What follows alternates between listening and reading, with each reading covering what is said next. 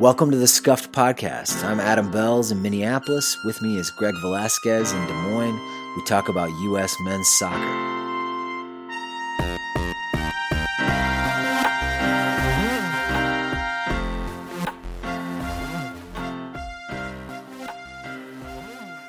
Our guest today is Todd Saldaña, the Academy Director for Los Angeles Football Club, a former U.S. Soccer Federation technical advisor for the Southwest region, and a former scout for Jurgen Klinsmann and the U.S. men's national team. LAFC's Academy is new and has become an instant contender in the Development Academy. The oldest team, now competing at the U17 level, had the most wins of any U15 team in the country last year, and LAFC had several players called into youth national teams, including three of the 18 players at the U15 CONCACAF Championship late this summer. So I'm excited to hear what they're doing. Todd, welcome to the podcast.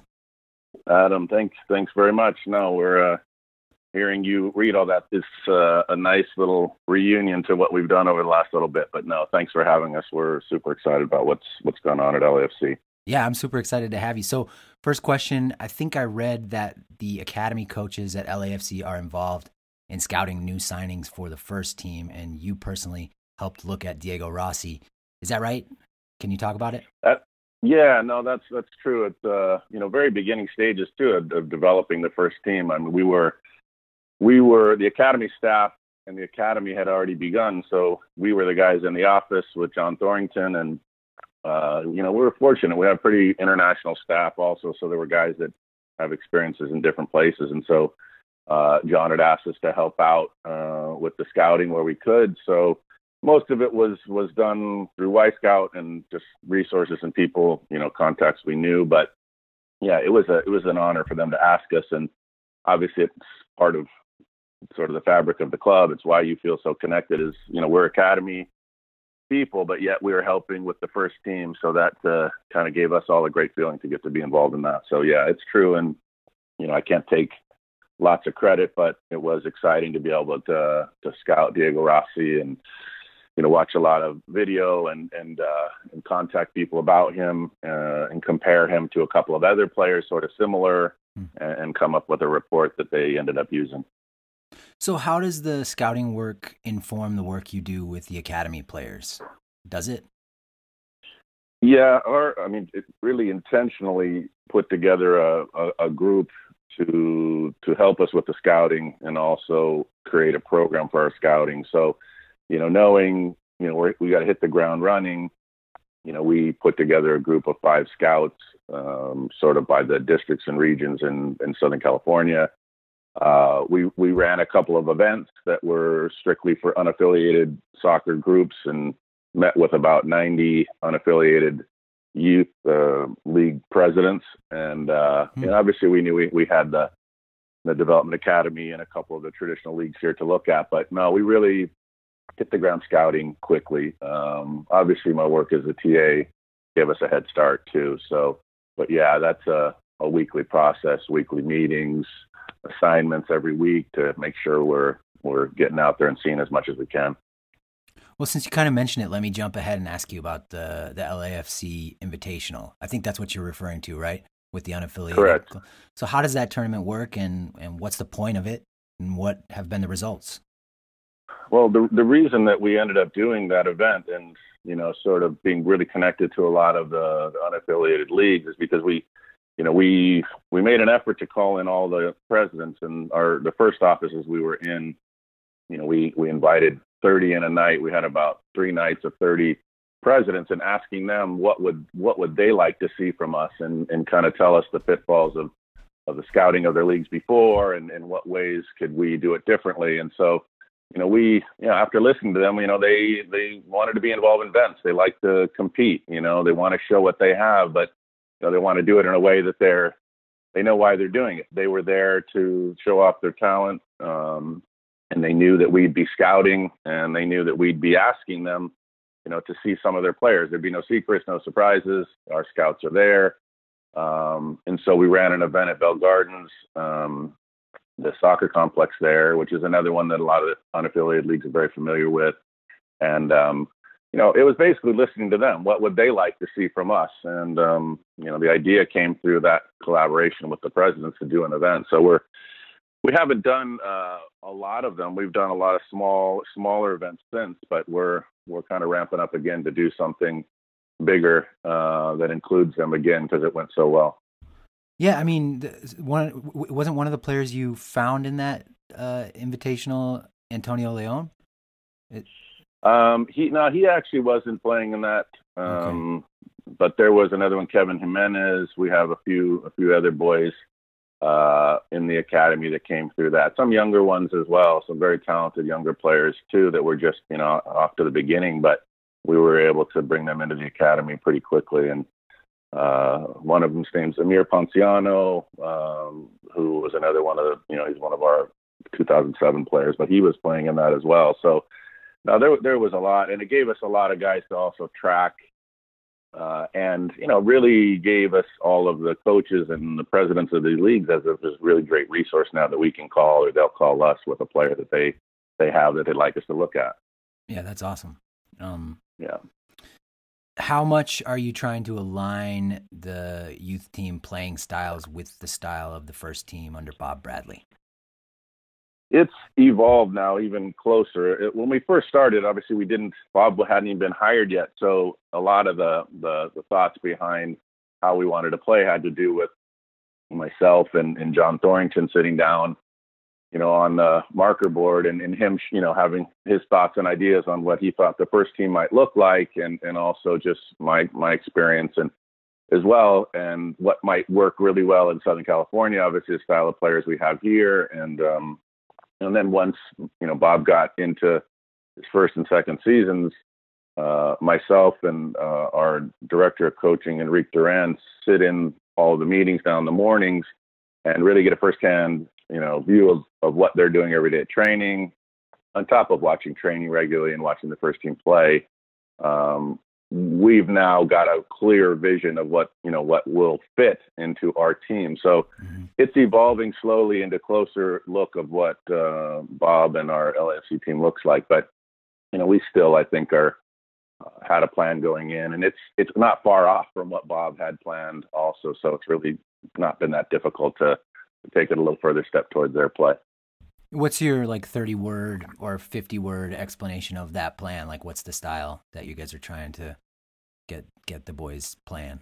Well, I mean it's it's very I mean I think again now you watch our first game, you watch our teams, it's like you know, very possession based soccer mm-hmm. team for sure and uh very proactive defensive team also that wants to be in their half, win the ball early.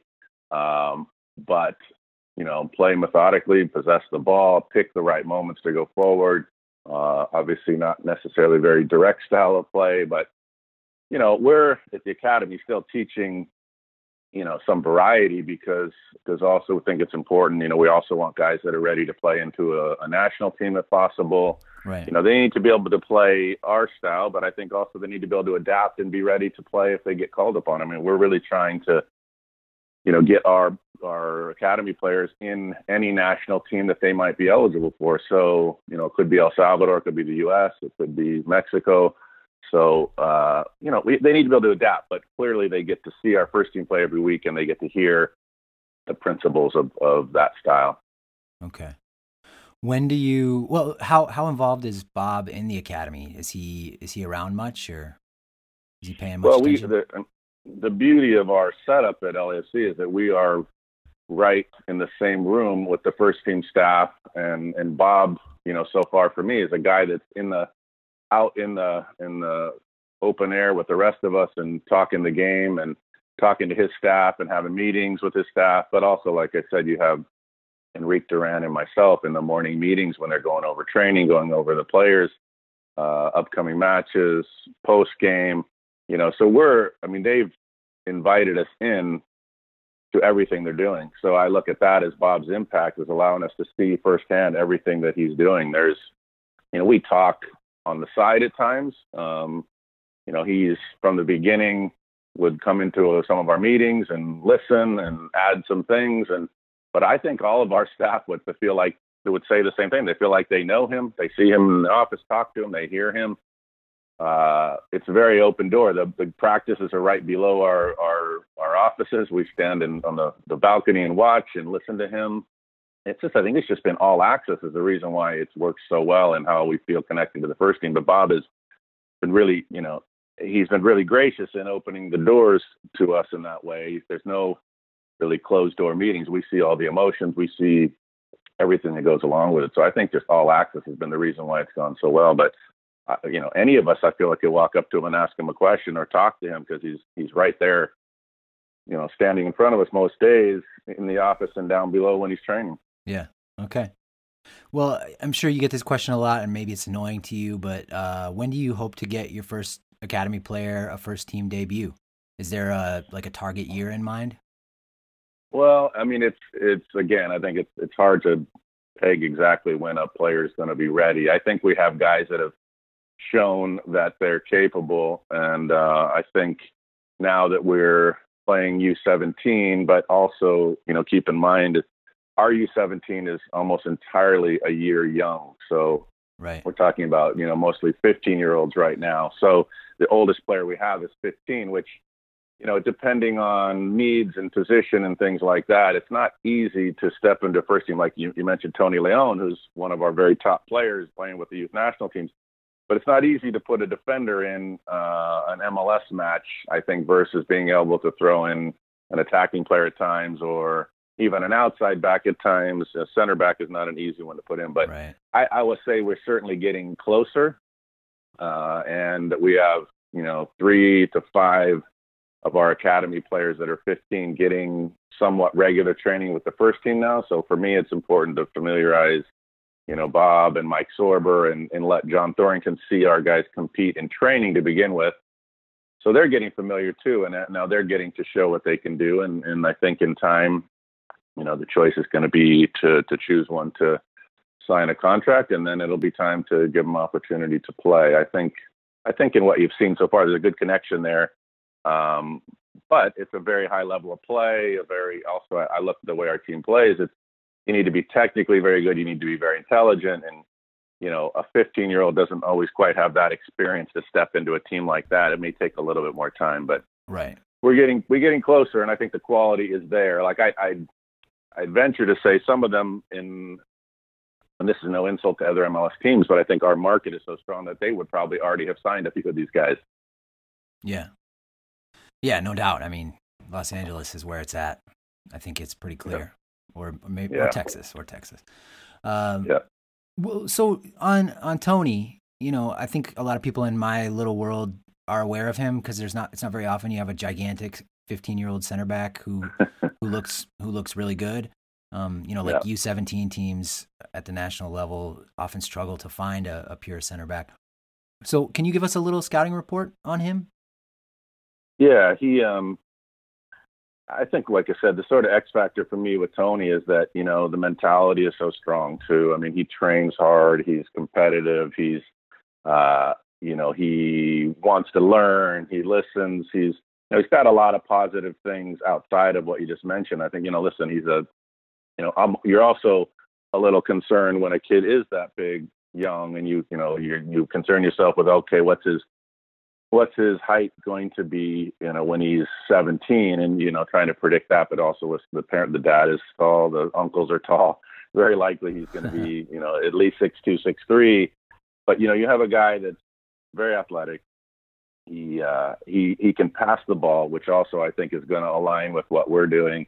Um, you know, like I said, he's very competitive, and and now he's getting the experience. You know, so I mean, all the things he's done with us, he's, he's training with our first team now some of the weeks, some of the days of the week. Um, you know, the national team travels, being able to go overseas, and then doing stuff with the U.S. here, like the Concacaf event that he had. But you know, there's not. He's just he's just gaining experience now. I think in terms of talent, it's clear he's on track to be a professional. Um, you know, he's the top center back in his age group in our country, so that tells you something. There is right without saying too much interest outside of the country in him uh, already people are tracking him and along with like what we're doing with him uh, i think you know you have a guy that is on track to, to play professional soccer hopefully with the national teams for a long time.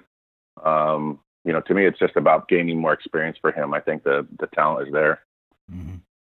what do you do what do you do with a player like that? You know consi- like considering what you said earlier it's really difficult for a young center back to step into a, a, a professional soccer team, particularly you know the best team in the league right now. Um, right. How what's going to happen with him when he's you know two years from now when he's 17? He's still probably not going to be ready for LAFC's first team. You wouldn't think, maybe, but what's what's the path going to look like? Well, and that's again, you know, I think there may be a chance in two years. By the time he's 17, for me, that's that's a lot of time in youth development. So, you know, we're already, like I said, okay. seeing spending he's spending time with the first team. He's having time with some of the coaching staff from the first team. We're showing him, you know, we we have a you know individual development plan for Tony. So you know, outside of what he does on the regular basis with the academy, we also have our own plan for him, which includes you know extra work on the ball, video, you know, some strength and conditioning, things that we think are going to help develop him. But you know, have him watching first team video and less breaking down video that he can see and learn from you know, Eddie Segura, Walker Zimmerman, guys that are playing in our first team, and you know, pushing him to watch as much top level soccer as possible. And again, having him spend time now with professionals and you know, I said it to our, you know, to our staff in Tony's first training session. That it was almost a perfect day. You know, it's like he he won a couple tackles, he got beat real bad, missed a pass or two, he made a couple amazing passes, hmm. and for that to start leveling out where he's having more success with that experience against that level player. I mean, you know, the fact that he's already playing internationally, all of these things add up to a guy that's going to have the experience, and he's getting the attention from our staff in terms of his individual plan as well. So I, you know, you figure he's going to have quite a few more international trips with the national teams over the next two years. He's a player that's in a, a youth World Cup year, so he's going to get an opportunity likely to play in a youth World Cup. Right. Uh, and these things to me add up to the experience he needs to being ready. Okay. Okay. Great. Yeah. Switching gears a little bit, you spent time, I think, at some of the best academies in Spain, clubs like Barcelona, Villarreal, and Valencia what are the biggest differences between those academies and the development academies in California? And what do Spanish academies do especially well? And can it be rec- replicated in the U.S.? Uh, I, again, I think we're what we fight against typically is culture. You know, I think you can't deny what's going on in terms of the culture of the game in our country. I mean, again, I think that's going to be our battle. Which, again, I, I think we underestimate how really young a soccer country we are. But certainly the training you can you can watch how they train their players you can watch the determination of these kids you can watch you know boys growing up when the history of the game is in their family uh, up to their grandparents and yeah. you know their dream is to play for that team and they don't have you know all the other options that maybe we have here um, you know uh, in Spain there's such a such a history. But you know, the training. Listen, I think we've all learned a lot from how the teams train. U.S. Soccer has been, you know, sending their TAs. I'm not the only one to, to overseas to, to to track what they're doing there and, and watch the training and and just the environment. But you know, to me, I just think they're they're engrossed in a soccer culture. It's very hard for us to replicate that, but yet, you know, to me, when someday when the MLS Cup finals being played and none of our leagues are playing uh, because everyone wants to watch that final. I think that's going to be the day that we progress to the point where all soccer players are diehard trying to get into a first team and get into a professional team and train in that manner. But yeah. You know, we we have to work hard to replicate the environment more that, for me than just the training because the training, you know, listen, guys are on YouTube now watching training from from every you know top team in the in the world. I used to watch live training when Landon Donovan and, and uh, Jurgen Klinsmann guys were training at Bayern Munich. I, I could watch them training live. Um, so you can get a lot of really? information from watching. Oh yeah, watching all these things. But uh, but the environment part is the difficult part, and that's where you know my job here too is to make sure it stays extremely competitive. You know, we're bringing in new players on trial every week in our academy.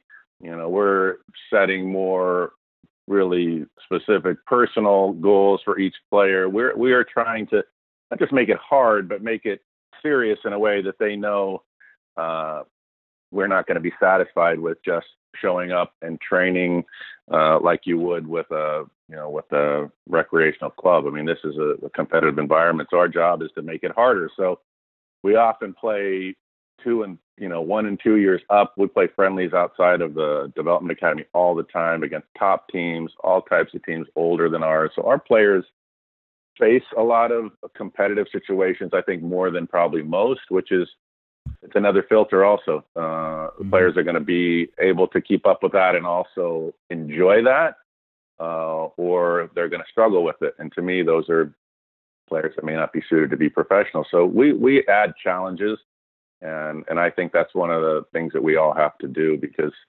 uh, it automatically isn't happening here in terms of the the competitiveness and the diehardness of players wanting to be at that next level. So that's our job. I think environment is as important as the training. Yeah, totally, totally makes sense. Yeah. What's the maybe that that's the answer to this, but uh, what's the most important part of developing kids into pros, and what's not as important as people think it is?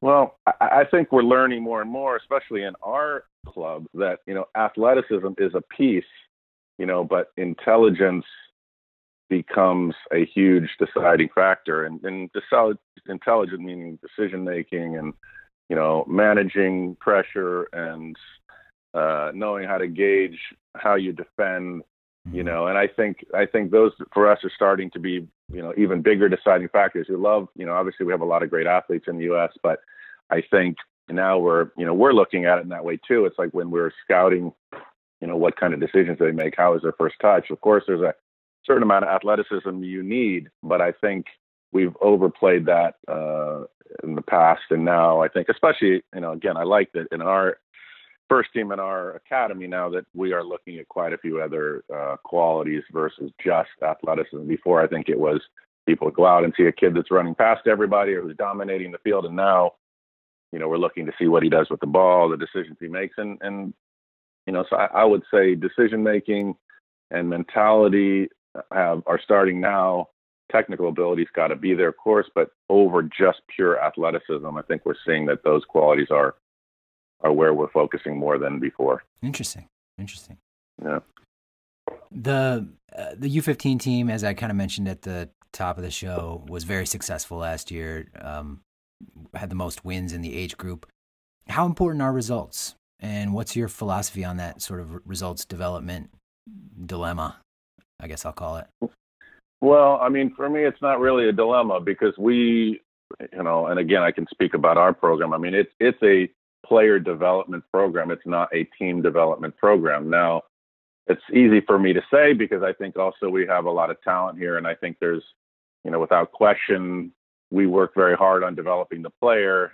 Uh, those players combined together are going to win a lot of games, and they have. But I I never have yet come to my staff and said, "Hey, you guys need to win the league, or you need to win this tournament, or you need to you know win a match." It's really all about every week what we're talking about is how the players are performing. We have, you know, a, certainly we have the way we like to play, style of play, principles, you know, competitiveness is a part of that, and wanting to win and be successful is a part of that. But that's not what we're discussing every week. Yet, of course, we you know all are naturally uh, coaching at this level or working at this level because we are competitive. But that is not the goal. Uh, is team development. It's it's it's for a youth academy. It's player development. So yeah. You know, to me, that's not a, it's not our dilemma right now. Um, of course, I'm sure you know, Bob is our team is playing in a certain way, but also listen, ownership will like to see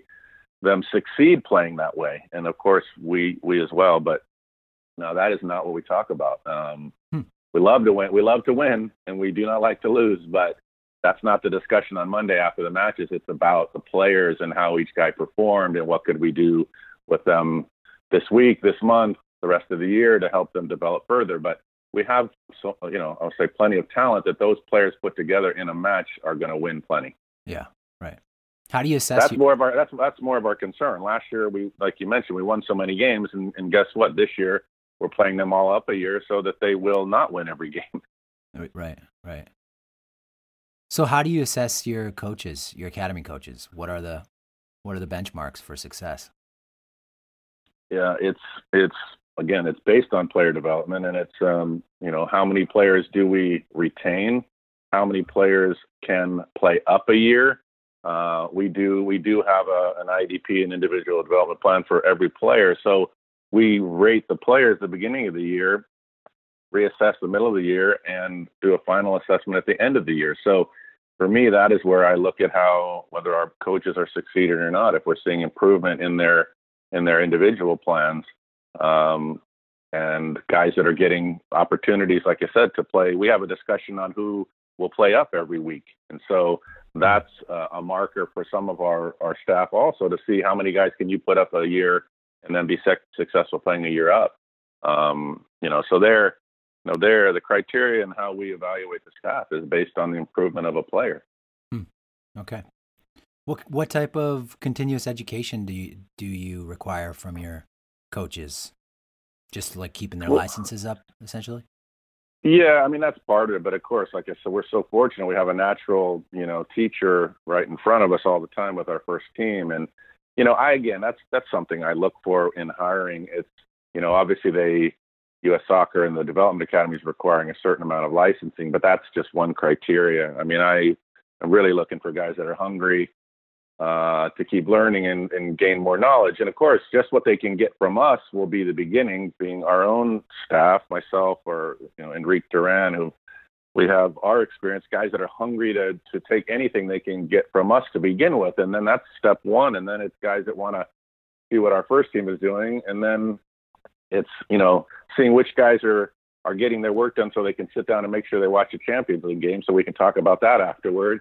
And then, you know, I've had guys that have asked uh, within the staff saying, hey, you know, I want to study some more. Is there something you guys can recommend? And we have, you know, we do have some partnerships developing with with uh, LAFC now. So I think you'll see some trips of our staff uh, going and and seeing how some other clubs work. I mean, uh, again, we've signed two guys from Penarol, so you know, I think you won't be surprised to see some of our staff down there to see what the magic is going on in their academy. To you know, a guy like Diego Rossi, Diego Rossi or Brian Rodriguez now can play in our first team at 19, 20 years old. There's something amazing going on there, and it may just be environment as well. But no, we we promote it, and um, you know, we give guys time off if they need it. Uh, we have a couple of our staff working in the national teams too. Um, uh, our goalkeeper coach particularly has been been taking quite a few trips with uh, with the U.S. youth national teams, and so we make time for that as well. But again, we're looking for guys that are hungry and you know seek it out themselves as well. But as a club, we'll start doing some things outside of the country. But right now, I think there's there's a lot going on just inside our our buildings. I want to go back to those ninety those ninety league presidents who visited, and mm-hmm. uh, I wonder what the response was. Like, had they been I mean, was there any sense in which they had been neglected up to that point and hadn't been reached out to in that way by anybody else? Well, I would, you know, without being negative uh, or overly negative, their their con- biggest concern to me was people coming into their league and just approaching players and you know in essence taking the players into their you know their youth club or their academy without even comment. And uh, you know, they want, uh, like I said, the, the the least we can do is give them credit for providing a place for these guys to play. You know, some some of the you know unaffiliated leagues have exceptional coaches that you know unpaid guys that are giving their heart and soul to help these kids play, and some of them are just neighborhood boys. And uh, that I think that was the thing that bothered them the most that that people would just come in, talk directly to the player, you know, kind of remove them from their league and never say a word. And um, yeah. you know, to me, that was you know that was important to hear. I mean, I also know sometimes there's a a thought that you know when an academy or a, a club approach a player that the you know they're protective and they don't want him to leave and they try to keep him there longer. But I have not found that so far because of the way you know we had an open approach to them. We said, "Listen, we'll call you first, and uh, we hope you'll you know you'll you know get behind this this boy to to come have an opportunity with us. There's also not a guarantee just because we identify them. So they may be back. We hope you'll take them back with open arms. It's like, yeah, that can be part of the process too. Not everyone makes it. Mm-hmm. Um, but, you know, because I think we opened the door and we had this conversation, we did an event was clearly going to be recruiting and IDing players. And there was no question they, they were, we had them put together a selection team for their age, for an age group. So they sent their best. It was like, let's show you what we have in our league and let's see if MLS. It's almost the trophy was does MLS pick or does LAFC pick one of our players, and that ought to be the goal. But I think because of the way some of the scouting recruiting was done before, they were they were burned by that process. So uh, that was the biggest thing they mentioned. They just didn't like people coming in, you know, out of nowhere and just you know going straight to the parents and the player, and next thing you know, they never see him again. And all all they could really ask for is to get some some credit and some respect for it. And we made an effort, you know, even with the the clubs that players came from, you know, they are, we had them all make sure there was a, a, gracious thank you. Last year we did videos on Instagram where each player, new player came on and said thank you to their former coach, their former club, hmm. you know, just to make sure they know we are aware of where this boy began his development. Man, a little, a little respect does go a long way, doesn't it? Really, it did. I'm telling you, it still, it still is. And so, you know, and I listen. I worked in a youth, you know, youth club for quite a few years. The LA Galaxy South Bay was a club that I developed, and um, was a pretty, you know, was a pretty large club at that time. And so I was going through that process too. I one of the first Galaxy teams that were formed was ten of players that came from my club. So I've been there too, where people are coming in and recruiting, and you know, I, uh, you know, fortunately, I was a player myself. I, I wanted to see that these boys got opportunities, and my club was very close to the Galaxy and made every bit of sense that if they were good enough, that they should play there. But it's uh, you know, in doing it right, that should be recognized. How much? How much do you recruit? Well, let me ask this: these these independent leagues. Uh, my understanding is they're mostly uh, Latino leagues, right? Is that mm-hmm. okay? No, I just don't want to take. Yeah, I would. I would say. I would. You know, I would say mostly, but we're you know, we're making an effort to be like the first team and like the club's mantras. I mean, we've gone into almost all the communities and in the leagues themselves, you know, again, it's, you know, like I said, people, you can differentiate some of the leagues by whether they're, you know, being run by someone that's, you know, from El Salvador, someone that's from Mexico, or someone's from Honduras. I mean, we have kids from all those different communities too. So it's it's Hispanic leagues, but mostly. Uh, but we're also now gotten real connected to uh, the Black and African groups in LA as well. We, I I feel we probably have more, you know, the Black players in our academy than than than most that I've seen. And some of them are Islanders, some of them are, you know, kids that were born here. Their parents were, you know, in in American sports growing up. I mean, we have such a variety that you know we're not we're paying attention to that we're we're going to be involved in a clinic coming up that's going to be very much in the black community um, but hmm. i like i said you know purposely want to make sure again it's it's also it's not just to to say we have one but if there's talent in you know the japanese community the korean community here you know is is it's a it's a little bit more under the radar where the hispanic leagues are on every corner that there is a field to play on. Right. Where you know some of the others, Japanese, Korean, even the African uh, groups and, and black groups are a little bit lower under the radar. So we got to seek it out. But you know, I you know I don't sleep at night because I don't want to miss talent. You know, and uh, hmm. so we're still working in all those areas too to, to broaden it a little more. But Hispanic population is so massive and, and so clearly soccer mad that it's easy for us to find. Right. How much do you recruit directly against the Galaxy, and how does that typically go? You know, so far I haven't really, you know, I don't really feel that kind of um, competition yet. You know, we're we're out there doing our thing. I think we came out, you know, uh, with all guns blaring at the beginning to to to find talent and put our teams together. And I think it's going to be a healthy competition. But I, so far, I felt like they were obviously very established in, in where they were with their teams. We were coming in brand new. Um, I didn't feel like that was, you know, what, what it was about competing with them. I think it will become more like that, but I think as we become more established, but so far, um, yeah, you'll, you'll, you know, I'll hear about it from kids that were scouting that, Hey, you know, Galaxy are interested as well. And that's all great. But, you know, I think we feel with the way we're trying to play, um, our staff, other things that you know our profile will be a little different than theirs. So I think that come time we'll be looking for a little different player. Hmm. What are the plans for introducing a U19 team? Is that uh, is that going to happen? I guess like two years from now, or well, it's been a natural progression. So, you know, we've added a team every year. And mm-hmm. so that's, you know, currently my expectation is that we'll be doing that again. I mean, it hasn't been confirmed by the club, but, you know, we're, we're planning for that. Obviously, with our, we have an 04 group. Uh, it would be quite a jump to move into uh, under 19. Yeah. But uh, we do have a couple very talented 2003s on our radar and are obviously very aware and could put together an amazing team pretty quickly. But you know, I'm ready. If the club is ready for next year, then uh, I'm ready to put together a group that's going to play at that level. But uh, you know, right now the focus is obviously on this 04 and a couple of the 03s that we've brought in. But um, it's a natural progression, and you know, everyone asked a lot about USL as well. It's like at some point, you know, to have all the tools, which would be you know under under 11 right now to under 19, and a USL team would be the ideal scenario for us to have every tool to develop a player that's ready for the first team. So, you know, we've seen it progress year by year so far, which has been a nice steady uh, steady progress. So yeah, my expectation we'll keep making another step forward each year. Um, but we'll see as we get closer to the new year whether that's going to be 100% in the plans. Right. Okay.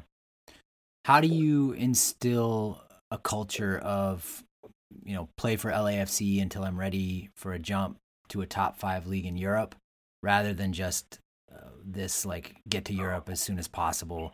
That seems at least somewhat prevalent among you know talented young players in in this country. I mean, uh, just across town, uh, Alex Mendez and Uly Llanez left the Galaxy without you know ever signing a deal, and there are you know there are plenty of other examples. Uh, Brian Ko at DC United is now at Orange County. Right.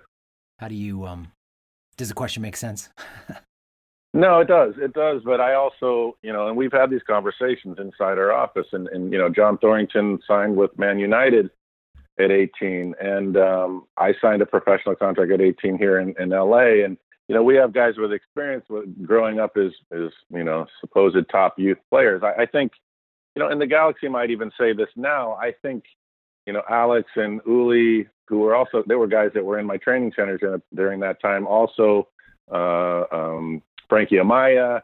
You know, there were Julian Araujo was actually in my training centers. Was a guy we we we found through you know our scouting and youth national teams when I was our TA on the West. Mm-hmm. Taylor Booth actually was a guy that was new into the national teams during that period. So I got to see a lot of these guys too, who are now signing and considered overseas. But I I think the Galaxy would probably tell you that you know, maybe the decision to sign them was where they missed a little bit versus just the player's ambition. I think those boys were uh, wanting to play for Galaxy. I think, you know, the decision to sign them may have been what what was missed.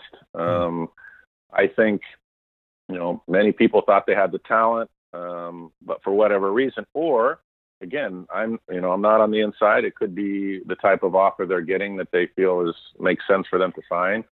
Um, but again, I think that's to me being sure and making that assessment that they're capable and ready to play for our professional team. We need to make the move in time, uh, and I think we're staying very closely aware of that. But you know, we also, and John said it, goes, we hope we develop a player that could play in a top a top team in Europe. Of course, we'd love for them to continue to develop with us first, and then make that move when they're 100% mature enough and ready.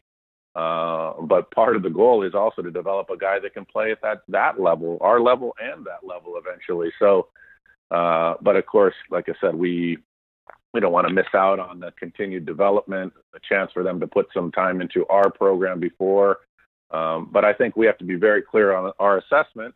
And uh, if the time is right, make a clear decision that yes, this is a player we can play for our first team, and we're going to sign him.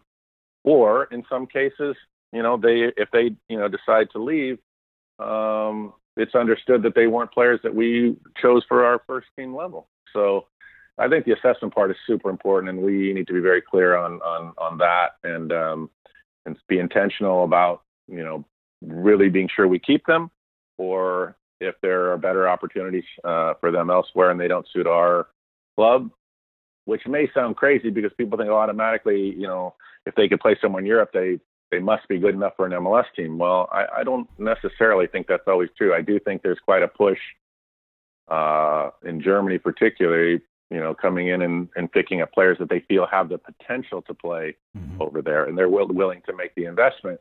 Um, but I think you'll see as time goes that, you know, there there may be a case where we're not interested in signing a boy, and he finds his way overseas. That's that's all fair, but we need to be very clear on assessment so nobody, you know, as, as we say, gets away before we have that opportunity with them. And I think enough's happened now you know, FC Dallas, RSL, I think have have seen some players leave uh, that they may have wanted to sign, um, but made the move uh, maybe based on that. I think most of them would have signed for their MLS team.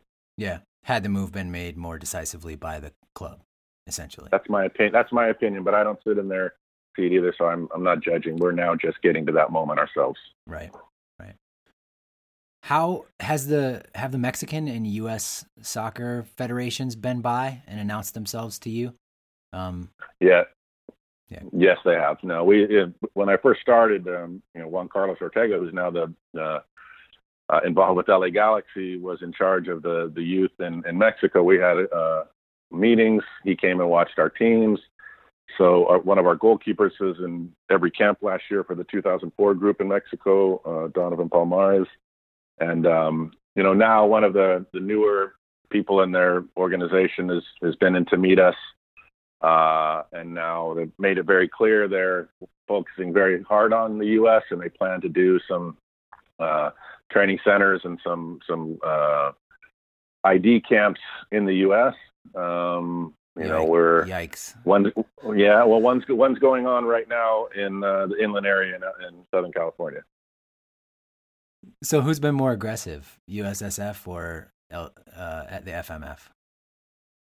I've had more contact with uh, U.S. Soccer. I mean, we have a, you know, a, I guess he's called the player ID manager in the uh, Southwest, Henry Bronner, who's we talk to regularly, and we're in regular communication. Um, you know, we we want players to play for a national team, and obviously, U.S. has been the easy easiest to access, but you know, again, we had a meeting with uh, with the FMF a month ago, um, kind of them telling us their intentions, the, the youth aspect, and um, you know, for me, the the goal is to have as many of our players as possible playing internationally. That's an experience, and when I was a TA, it was interesting. There were some clubs it was difficult to convince them that, you know, there's nothing for a player than putting on a national team jersey and playing against another country for an experience that you as a academy cannot give them.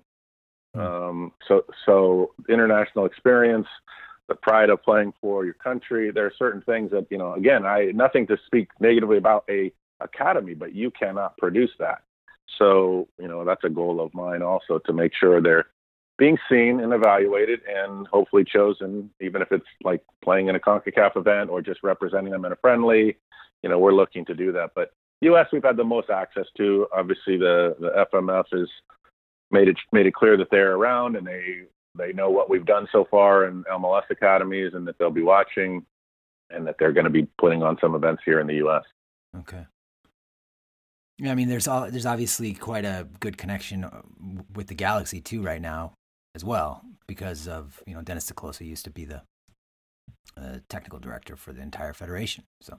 Mm-hmm, exactly. No, we're I uh, yeah, I'm trying to be mindful of that as well. That you know, with the Hispanic population here in LA, that that can be an exceptional recruiting tool, also to be that connected to the FMF and and be able to get players a chance uh, in Mexico if they're not getting a chance here. So I'm aware of that. Same reason why we want to stay very connected with the FMF also and make sure we've provided all opportunities to our guys. Uh, but we're aware. Yeah. Okay. Well, just a couple more questions. Thanks for all this time. Um, how is how do you think the the DA overall is doing? I mean, you talked about the you talked about some of the extra things you guys do to bring your to put put your kids in tougher situations and give them higher levels of competition, let them play for national teams. But how's the level of competition within the DA? Like, is it good enough? Yeah, I, I mean, the DA for me has been is has been a great place for us to to work on developing our players. And I and I've said this a couple times to other people that have been a little more critical of the DA. Listen, the DA is is a tool for us to develop players. Now, age groups are age groups. If I want a tougher game for my players, then we're playing kids up. Uh, the teams we play against are challenging, and you know uh, they have got good coaching, and there's certain standards that U.S. soccer is asking from them. So I know we're going to get a good match. Now, I need to evaluate the level of the club that we're playing against and say, okay, is this the right game for a true age group game? Last year, we sent an entire younger group to play against a club because we felt like that was going to be the right game. Uh, no insult to the other club, but the league is organized.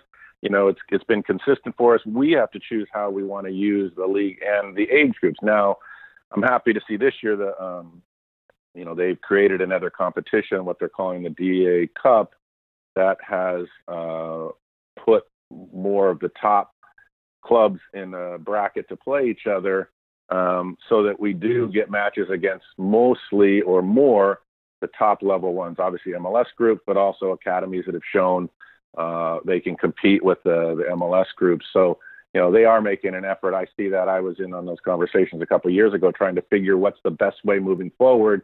You know, does MLS have its own bracket? Do we, you know, tier the groups so the top groups are playing against each other, uh, not losing the integrity of the league, you know, and maybe some clubs saying, hey, we, we're in the league because we want to play the top teams. Well, I think it's a good idea to make them also realize they need to compete at the high level if they want to play against the highest level teams in the DA as well. So it's improved with uh, DA Cup, and again, I see our our our job is to make sure we're using the league in the best way possible, and that will certainly probably be for us playing a lot more players up. Mm-hmm.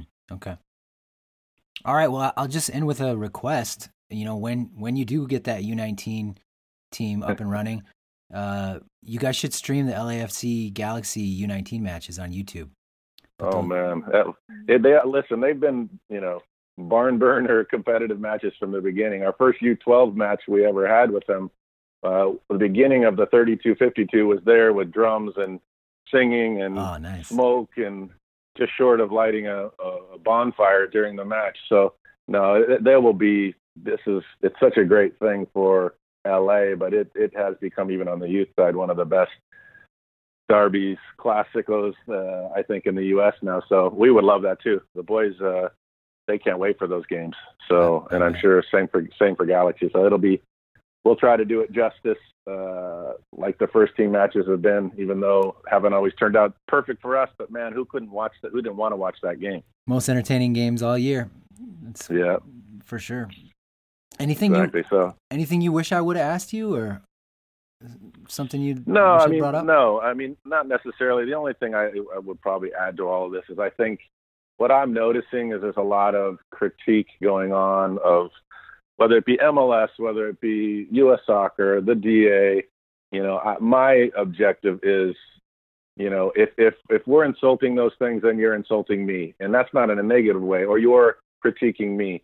So my attitude is, listen, I'm involved in this game at a high level. It's my job to improve the things that we all critique. And I could mm-hmm. spend a lot of time blogging negatively, but for me, it, it's our job and all of us to keep improving the game here. And uh, whether that's trying us trying to develop a player that can, you know, play overseas or play for our national teams at a high level, I feel that responsibility. And I think you know more of us maybe should do that versus just critiquing you know how a U.S. soccer is operating. Listen, I'm on the ground every single day with a staff, with a great group of players, uh, in a great club, and so you know just keep working at it. I feel that's our responsibility. I, I just feel like often we're it's easy to to criticize, uh, and maybe this is you know I've been around.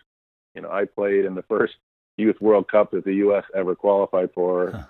Uh, a long time ago in 1981. So I've seen a lot of it but that's a choice. You know, I, I want to keep progressing this, and I don't want to waste my time on being critical of everything because I'm a part of that too.